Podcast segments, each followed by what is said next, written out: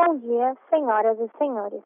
Sejam bem-vindos à teleconferência do Banco PAN para a discussão dos resultados referentes ao quarto trimestre de 2019. O áudio e os slides desta teleconferência estão sendo transmitidos simultaneamente pela internet no site de RI da companhia, www.bancopan.com.br/RI, e na plataforma MZIQ. A apresentação também está disponível para download. E informamos que todos os participantes estarão apenas ouvindo a conferência durante a apresentação. E, em seguida, iniciaremos a sessão de perguntas e respostas quando mais instruções serão fornecidas.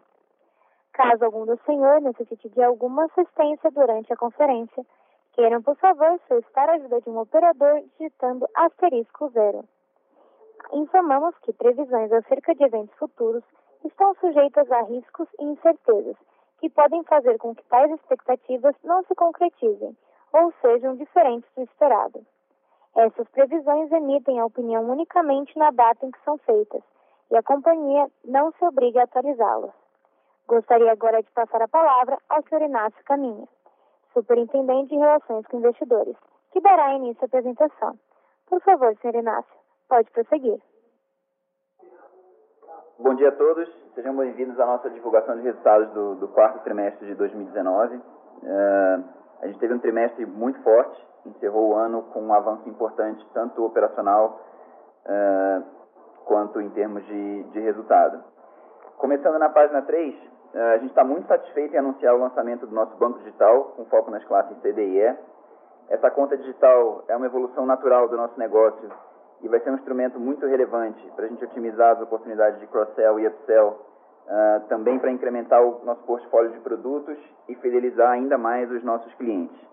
Hoje já são mais de 4,9 milhões de clientes, centenas de milhares de propostas passam por aqui todo mês pedindo crédito, e a gente também tem uma base de mais de 10 milhões de pessoas que já foram clientes do PAN em algum momento. A transparência a gente cita como um dos principais pilares da estratégia digital, e para isso a gente desenvolveu, por exemplo, uma fatura de cartão de crédito bem clean, clara e de fácil compreensão.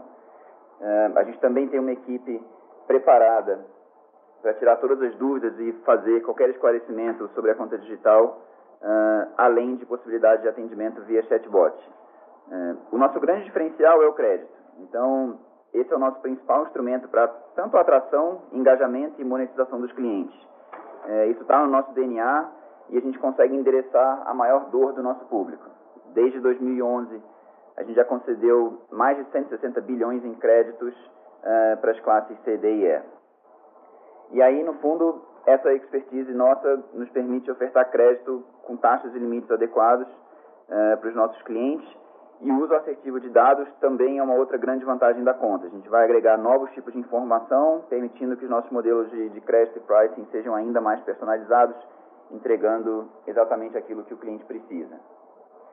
No próximo slide a gente traz algumas informações sobre o processo de concepção do aplicativo. O desenho da plataforma e as definições de UX foram feitas em conjunto com os clientes, tanto nos grandes centros quanto nas periferias, e o objetivo foi vivenciar os diversos contextos da vida dos brasileiros, ou seja, a gente buscou identificar quando e como as pessoas utilizam os produtos e serviços financeiros. A gente tem mais de 200 horas de gravações, a gente fez pesquisas com mais de 40 mil pessoas. No final, a gente tinha 18 protótipos e a gente levou os melhores para a rua, testando com mais de 200 pessoas. E acho que o interessante é que esse processo criativo de ponta, no final, permitiu entregar um design bem diferenciado, com uma usabilidade simples, intuitiva, que garante total clareza no uso da conta digital. No próximo slide, a gente traz alguns features da conta. Já na abertura, o cliente passa a ter acesso a uma conta corrente completa, então 100% digital, sem tarifa de manutenção, com direito a um pacote mensal gratuito de transferências, saques na rede 24 horas, depósito via boleto, pagamento de contas, enfim, vários produtos e serviços, tanto de crédito quanto de não crédito. O cliente também vai receber um cartão múltiplo, sem anuidade, vai poder ter acesso a um limite emergencial, crédito pessoal, com taxas e valores personalizados. Além disso, a gente também tem, por exemplo, descontos em drogarias, supermercados, lojas virtuais, por meio de vários acordos que a gente tem feito com parceiros. A gente fez um período curto de soft launch, já tem mais de 40 mil contas abertas, e agora a estratégia de aquisição de clientes está baseada basicamente em 6 pilares. Então a gente tem tanto a oferta para a base de clientes ativos e ex-clientes do PAN, a gente tem o fluxo de potenciais clientes que solicitam crédito todo mês, marketing digital, a nossa rede física de distribuição, novos parceiros de originação e também um programa de Member Get Member. A gente também está desenvolvendo mais funcionalidades que vão agregar outros produtos, seja de crédito, seguros, opções simples de investimento, sempre lembrando alguma coisa que faça sentido para o nosso público. Também a gente vai ter ferramentas para educação financeira, para ajudá-los no dia a dia, e vários outros serviços, por exemplo, como recarga de celular e bilhete único. Então, tudo isso com o objetivo de fidelizar os clientes, ajudando o nosso público a superar os seus desafios financeiros. Agora, indo para o slide 6, a gente tem lá os destaques financeiros de 2019. Nossa carteira de crédito encerrou o trimestre com saldo de 23,8 bilhões, crescendo 16% em 12 meses. Se a gente olha a carteira core, composta por consignado, veículos e cartões, o crescimento foi mais forte, de 20% em 12 meses. Sobre produção, a gente originou uma média de 1,8 bi em novos créditos por mês nesse último trimestre, crescendo 4% no trimestre e 24% comparado com o quarto tri de 2018. A gente avançou para 4,9 milhões de clientes, a gente tinha fechado 2018 com 4,3. Nossa margem financeira foi quase de 20% no trimestre e a gente chegou num lucro líquido de 167 milhões de reais. No ano, esse lucro totalizou 516 milhões, um resultado muito importante, mais do que dobrando o resultado de 2018. E aí isso gerou um ROI contábil de 3,7% anualizado no trimestre e também, olhando na ótica do ROI ajustado, não auditado, de 24,6% no trimestre, e a gente entende que essa é a maneira mais justa de avaliar a performance do banco. Se a gente olha os 12 meses, daí o ROI ajustado ficou em 22,5, um patamar bastante robusto. A gente fechou o ano com um patrimônio líquido de 4,9 bilhões e Basileia em 15,6, considerando já o aumento de capital que foi realizado em setembro e homologado em janeiro. No slide 7, a gente traz os efeitos da majoração da alíquota da contribuição social sobre o lucro líquido. No final de 19, foi publicada uma emenda constitucional elevando de 15% para 20% essa alíquota, e isso gerou um resultado extraordinário de 337 milhões no trimestre decorrente da ativação de crédito tributário. E aí a gente neutralizou esse resultado de duas formas. A gente fez uma baixa de crédito tributário de prejuízo fiscal de uma subsidiária do grupo, que foi importante para não aumentar o estoque desse tipo de crédito tributário, né, o de prejuízo fiscal do conglomerado. E, além disso, a gente também fez um provisionamento extremamente conservador nos businesses em run-off, reforçando ainda mais o balanço. Esses businesses já tinham um nível forte de provisão e, por exemplo, agora a carteira de empresas, excluindo fianças, está 100% provisionada. Mesmo assim, a gente segue atuando com bastante disciplina com relação ao fluxo de cobrança, execução e recuperação dessas carteiras como um todo. E aí o efeito líquido dessa majoração no resultado foi de 10 milhões, comprovando que o resultado expressivo do ano e do trimestre foram inteiramente operacionais. Falando um pouco mais sobre os resultados, no slide 8, a gente apresenta alguns dos principais números e indicadores do trimestre. Então, no canto superior esquerdo, a gente vê a evolução da margem financeira líquida, que encerrou o trimestre lá em 19,9%. Sustentada pelo bom nível de spread das operações de crédito e também pelas sessões de carteira. Nas despesas com provisões, a gente vê uma estabilidade ali em 301 milhões, mostrando a assertividade do crédito. E outro ponto bem importante é a despesa líquida de PDD em relação à carteira, que ficou em 4,1%, esse número sem considerar PDD adicional que a gente mencionou no slide anterior. Com relação às despesas, a gente vê um aumento nas despesas com originação, que totalizaram 247 milhões, e um aumento também relativo nas despesas administrativas e de pessoal, que somaram 402 milhões. Esse movimento é explicado pelo aumento do quadro de funcionários, despesas e investimentos também relacionados ao banco digital, além de campanha e gastos com marketing. Ainda assim, o nosso LAIR avançou para 215 milhões no trimestre, chegando naquele lucro líquido que eu comentei de 168 milhões, enfatizando a recorrência de resultados e mostrando que o banco segue de forma assertiva na estratégia. E como eu tinha dito, o ROI ajustado foi de 24,6% no trimestre. No slide 9, a gente tem esse mesmo comparativo, mas olhando os dados acumulados, né, de 2019 em relação a 2018. A dinâmica é semelhante aos dados trimestrais, a gente vê uma melhora de margem, despesa de PDD estável em relação à carteira, despesas gerais avançando pelo crescimento do banco, mas no geral entregando um LAIR e lucro líquido muito superiores a 2018. Então, a gente vê esse resultado de 516 milhões como um número bastante forte e bem importante aqui na nossa trajetória. No slide 10, a gente tem a DRE, basicamente abrindo aqui as reclassificações do impacto da majoração da alíquota de CSLL, e a gente acha que essa é a melhor forma de entender os números, deixando todos os ajustes após o LAIR. Então, a gente vê ali que teve uma ativação líquida de 196 milhões de crédito tributário, as provisões adicionais que a gente fez, já descontando os seus efeitos tributários no montante de 186 milhões, levando aquele impacto de apenas 10 milhões no trimestre e no ano. Sobre o ROI, no slide 11, a gente mostra as duas visões, tanto a contábil quanto a visão ajustada, ambas analisadas. O ROI contábil do trimestre ficou em 13,7%, evoluindo bem em relação aos trimestres comparáveis. E na métrica ajustada não auditada, que exclui o excesso de despesa financeira dos CDBs emitidos entre 2005 e 2008, a gente mostra que o resultado líquido seria 227 milhões no trimestre, ao invés dos 168. E o equity ajustado, que exclui o excesso de crédito tributário de prejuízo fiscal do legado, que também não permite alavancar o balanço, seria de 3,7 bilhões, de forma que o ROI ajustado do trimestre chega nos 24,6% e no ano 22,5%. São dois ajustes simples de entender e de isolar e transmitem bem o retorno do banco na margem. Na página seguinte, a gente tem a evolução da originação. Então, a gente concedeu uma média mensal de 1,8 bilhão em novos créditos nesse trimestre, totalizando 5,5 bi em novos créditos de varejo.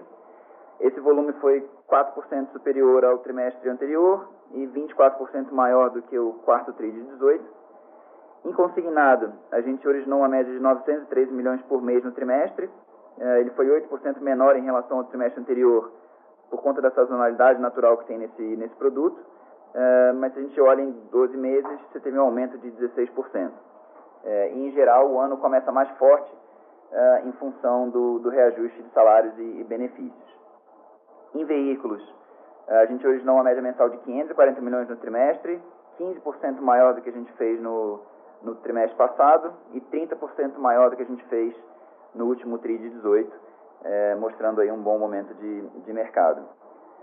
As transações com cartão de crédito totalizaram 390 milhões aproximadamente, crescendo 26% em relação ao trimestre anterior e 36% em relação ao quarto tri 18.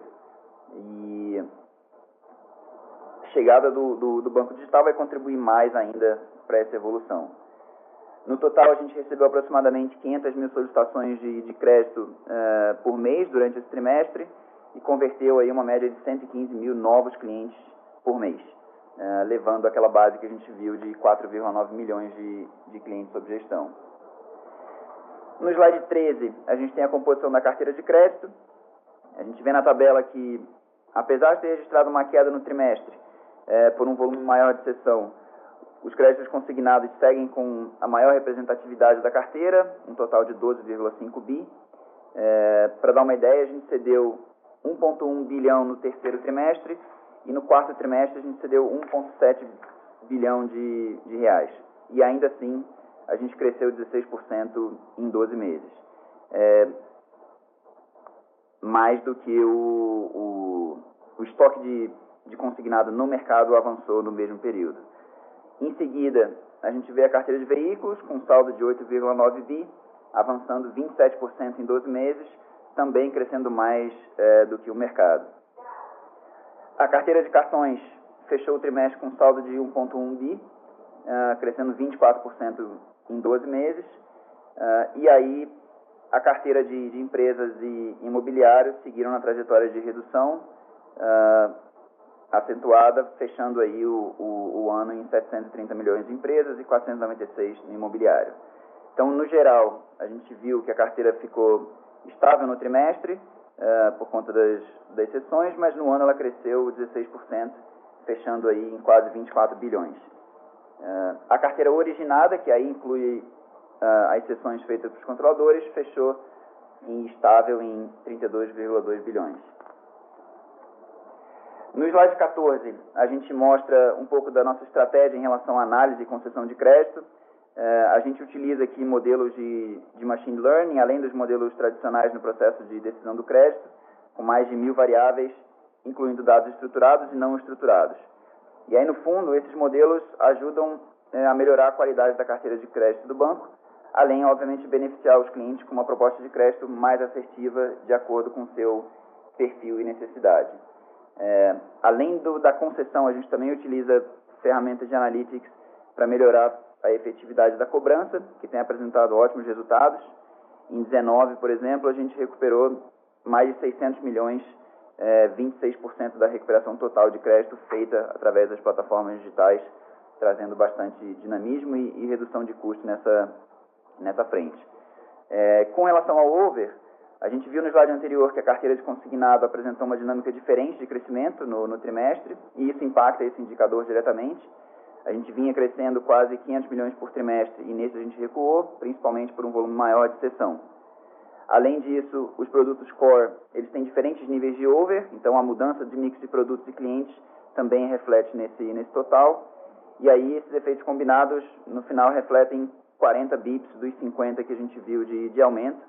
E a gente está bem confortável com esse movimento, mesmo porque a gente viu claramente que despesa de PDD sobre carteira está controlada, os spreads dos produtos também seguem robustos.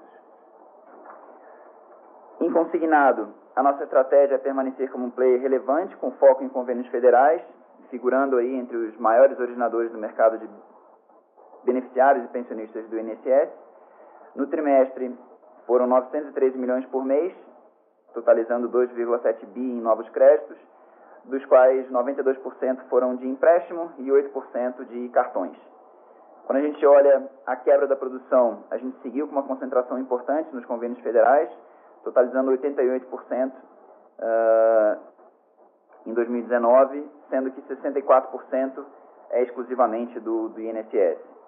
O saldo da carteira de empréstimo recuou por conta das sessões, e a carteira de cartão seguiu crescendo. E juntas elas somam aí 12,5 bi, representando 53% da carteira total do banco. A gente avançou mais na formalização digital, já superamos a marca de 2 bilhões de operações formalizadas pela plataforma, e isso é muito bom porque traz mais eficiência, segurança e rentabilidade para as operações.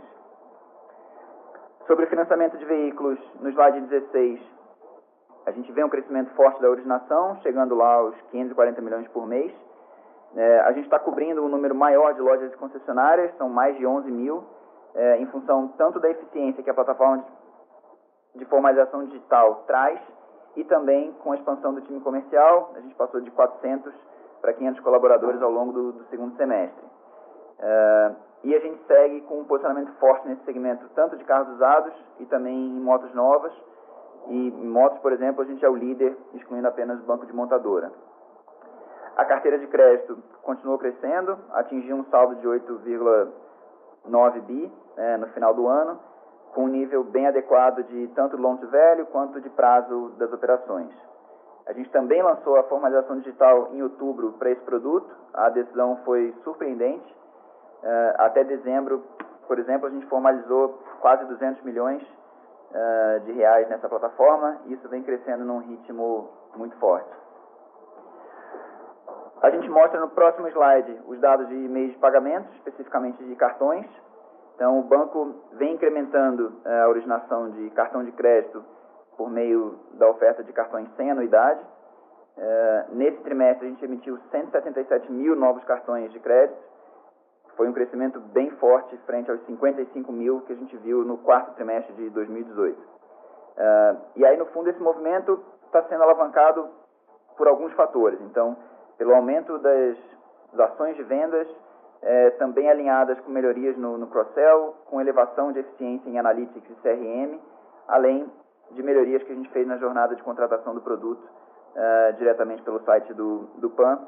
E agora a gente vai ter o aplicativo também reforçando essa frente. As buscas por parcerias também têm sido uma das principais frentes na estratégia de expansão, tanto para ampliação da oferta de novos cartões via parceiros digitais nos marketplaces, mas também para o lançamento de novos cartões co-branded. Essa carteira fechou o ano com saldo de 1,1 bi e um volume de transações que somou 3,7 bilhões no ano de 2019. Na página 18, a gente tem a evolução dos seguros. A gente originou uma média mensal de 28 milhões em prêmios nesse trimestre, acompanhando o volume de novos financiamentos de veículos. No slide 19, a gente tem a evolução do funding. Atingimos o patamar de 23,7 bi no final de dezembro. Os depósitos a prazo seguem como a maior parcela da captação, contribuindo para a pulverização do nosso funding com o mercado, seja através de clientes diretos, quanto de plataformas de distribuição. As captações com depósito interbancário aumentaram um pouco. Foi um movimento pontual para deixar o banco pronto para iniciar 2020, crescendo nos ativos, dada a homologação de capital e também a sazonalidade mais forte, típica no consignado nesse primeiro trimestre. No slide 20, a gente tem as informações de capital. O nosso índice de Basileia encerrou o trimestre em 15,6%, integralmente composto aí de capital principal, já considerando a homologação dos 522 milhões que ocorreu em janeiro. E aí, com isso, a gente conclui a apresentação e abre espaço para as perguntas. Iniciaremos agora a sessão de perguntas e respostas para investidores e analistas. Caso deseje fazer alguma pergunta, por favor, digite *1. Se a sua pergunta for respondida, você pode sair da fila digitando a tecla sustenido.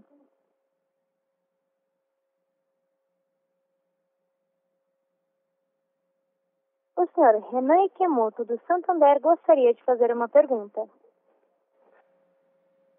Oi, bom dia, Inácio. Parabéns aí pelo resultado e pelo lançamento digital. A minha pergunta é justamente no digital. Vocês têm alguma perspectiva de quanto isso pode trazer de clientes novos e volumes ou qualquer coisa que você possa compartilhar? Hoje a gente viu no jornal uma menção de conseguir 2 milhões de clientes no primeiro ano. Isso é um número público da companhia. E a minha segunda pergunta é em relação à margem financeira. A gente viu lá a NIM crescendo substancialmente, atingindo 19,9%. Se fosse que tivesse que distribuir aqui entre melhor custo de funding, aumento de preço ou o impacto da cessão da carteira de consignado, quanto que você atribuiria de peso do aumento para cada um desses itens? Obrigado. Tá, não, legal, obrigado pelas perguntas. Começando pelo banco digital, a gente tem uma expectativa de que esse número ele avance de contas de uma forma natural, quando a gente olha todos os pilares que a gente tem, seja da base atual de clientes de quase 5 milhões, seja do fluxo que a gente tem mensalmente, isso dá um conforto para que esse número avance. Essa expectativa de 2 milhões é simplesmente um referencial, mas a gente trabalha muito mais com o foco no crédito e na conversão e enfim, trabalhar o crédito com esse nosso público. Isso é o que vai ser o nosso grande diferencial para agregar mais rentabilidade ainda para o banco. Então, é dessa forma como a gente enxerga essa abertura de conta e os números que a gente vê para frente. E com relação à margem, de fato ela avançou nesse trimestre, tem uma relação com a ampliação das sessões, mas se a gente olhar em patamares anteriores, a gente está mais ou menos próximo de 13% de NIM, tirando os efeitos de cessão. Então, as cessões elas vão continuar para frente, fazem parte do nosso business, mas vão continuar em volumes menores, dada a capitalização que a gente fez e o que a gente está prevendo de crescimento para o banco. Então,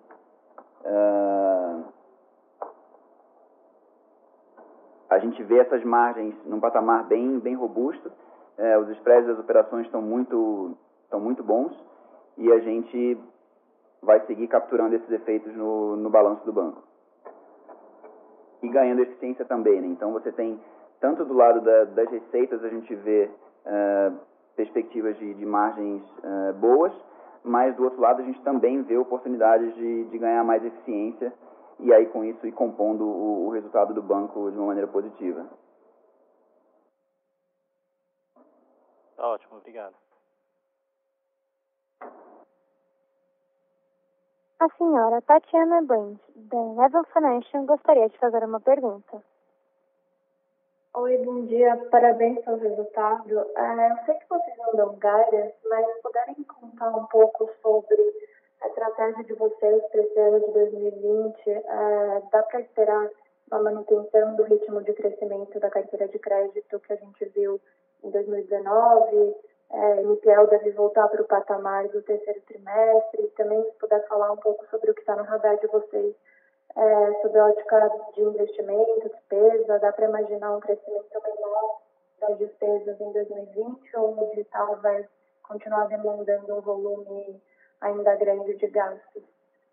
Mas ter a visão de vocês para esse ano. Obrigada.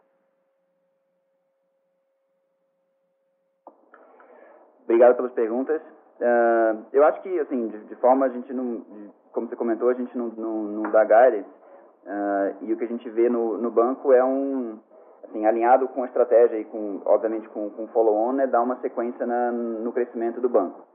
Então, a gente fez um movimento já importante de 18 para 19, a capitalização reforça o nosso balanço para que a gente siga nessa tendência. Do lado de originação, a gente está super confortável para seguir originando, enfim, expandindo com os reforços que a gente fez, seja de formalização digital, trazendo mais eficiência, seja do lado, por exemplo, de reforço do time em veículos, que também permite um avanço da originação. Então, a gente vê esse movimento de crescimento de carteira de uma forma bem confortável para fazer, eventualmente, até mais do que a gente fez em 19. E aí, a gente também tem nessas frentes de evolução, seja de originação, mas como eu falei antes, a parte de eficiência operacional é um driver também importante. Então, contextualizando com o que você perguntou de despesas, a gente vê esse mix de composição melhorando para frente, ganhando mais eficiência e tornando o resultado do banco cada vez mais forte. Tá ótimo, obrigada. O senhor Israel Dias, do particular, gostaria de fazer uma pergunta. Não havendo mais perguntas, eu gostaria de passar a palavra ao senhor Inácio Caminha para as considerações finais. Bom, novamente, obrigado a todos pela presença. Foi um prazer estar aqui com vocês. A gente teve um ano bastante forte, a gente está bem satisfeito com os resultados, mas a gente espera dar continuidade na nossa estratégia aqui, evoluindo o banco cada vez mais. Obrigado pela presença, tenha um bom dia e até o próximo trimestre. A teleconferência do Banco PAN está encerrada. Agradecemos a participação de todos, tenham um bom dia.